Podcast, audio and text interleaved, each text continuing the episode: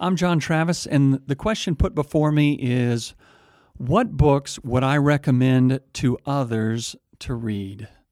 And I think that's a good question, especially for somebody such as myself that uh, is a nerd when it comes to books. I enjoy reading, always have since I was a child. I have literally thousands of books. Um, you know, the first thing I think of is in what category. And I think probably uh, I'll mention a few, but the first is in terms of work. Uh, when it comes to work, there's lots of books out there. Typically, I have found they fall into self help slash how to kind of volumes or autobiographical, um, narrative driven about something that uh, a business or a corporation or a person kind of detailing something that's happened.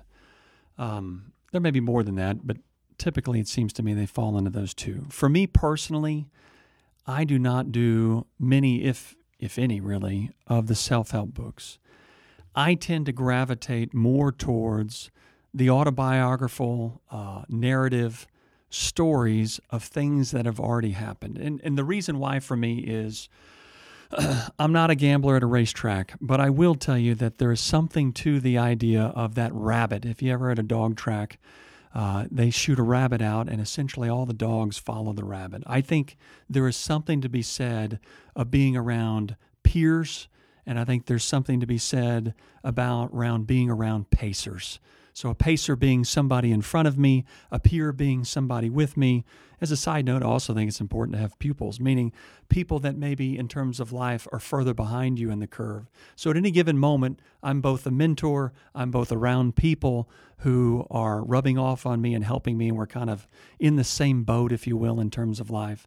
And then I think it's important to be around people that have already done it. So, therefore, I gravitate towards books, stories, narratives of things that have already happened, uh, where uh, it might be an autobiography, it might be a story of how a business came up and or a certain situation and what they did. I find that immensely helpful.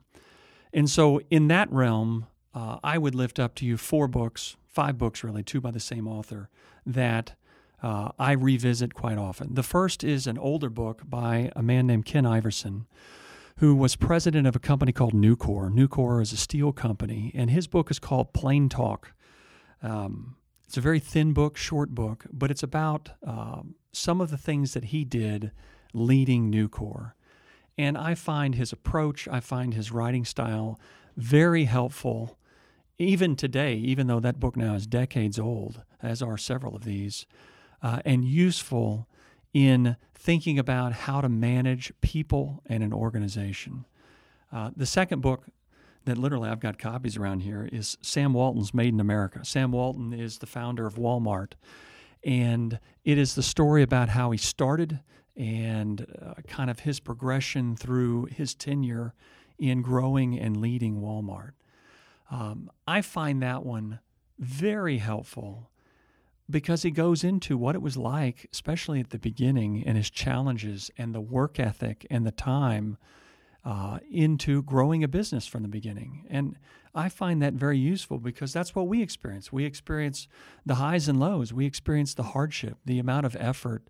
Uh, crises that come up that we have to overcome. And I just think his narrative and, and what he did uh, is fascinating and a help, uh, especially as I was starting out here.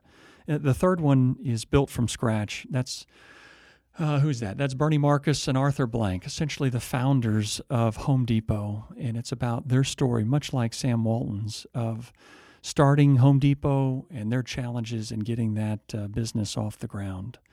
Uh, the other two books in business are by Jim Collins. It's Built to Last and Good to Great. They're essentially anecdotes from a, a humongous study that uh, he's an academic. Uh, he and his team had put together over decades of information about what makes successful companies successful, what makes them experience longevity. Uh, and literally, he came out with some principles, especially in, in good to great, that are applicable today. For example, uh, you know, one of them is, you know, get the right or wrong people off the bus and get the right people off the bus. And you say that makes total sense. But it's helpful to remind ourselves of that as we're caught in the daily grind of these overarching principles. So, in terms of business, I find those five books, two by Collins, the other three, extremely useful. Uh, I hand them out to people that work here. I'd hand them out to you if I had a copy laying around, which I do. Uh, and books like those or similar to that, I find very helpful. Um, I think that's the intent of this question. I would say I read a lot of stuff. So, for whatever it's worth, just because I think it's fun, I'll zip through some of the others. That's business. When it comes to faith, I'll read anything by Tim Keller. Uh, Tim Keller, Reformed Presbyterian minister, uh, formed a church, Redeemer, in New York City. He's got, uh, you know, uh, a reason for God, a prodigal God, every good endeavor, prayer, preaching. Uh, he's got a book around Christmas, a book on the Psalms. Uh, he uh, books about Scripture.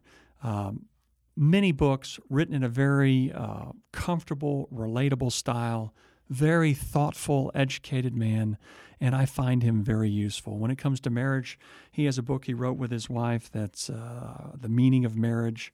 There's another book, Marriage Matters by Winston Smith. I'd recommend both of those uh, for couples that are entering marriage or going through marriage. Uh, I find those very helpful. Um, I read a lot of history if you like history.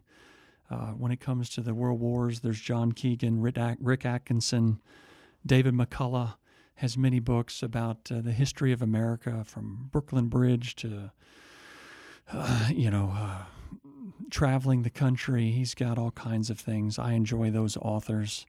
Uh, I enjoy the autobiographical author, authors of Chernow. He's got Hamilton, which the musical came from, and uh, book on Grant. Uh, there's Walter Isaacson, which has got great stuff. Uh, Brian Jones has uh, books on Dr. Seuss and George Lucas. Isaacson is Jobs, and I think uh, Da Vinci and Ben Franklin and others. And I just find those folks extremely helpful and knowledgeable, and I find all that useful and fascinating. And I use a lot of those things in my life today. So that's the stuff that I'm reading. Whether you like my stuff or you find your own, uh, I would encourage you to take some time to read, to push your boundaries, maybe pick a book that is something that is maybe outside your comfort zone or on a topic that you might even think is boring. But I think knowledge is power, and I think reading other people's perspective really helps us in life and work as we're interacting and relating to others. I hope you find this useful and uh, talk to you next week. I hope you enjoyed this episode. If you would like to listen to some of our archives, please go to traviscompanies.com slash podcasts. We release a new episode each week. And I'd also like to tell you that at the bottom of that page is a link to a form. If you would like to leave some feedback, a question, uh, a concern, or uh, a comment on something that you've heard, we'd encourage you to do that. We look forward to hearing from you, and thanks for listening.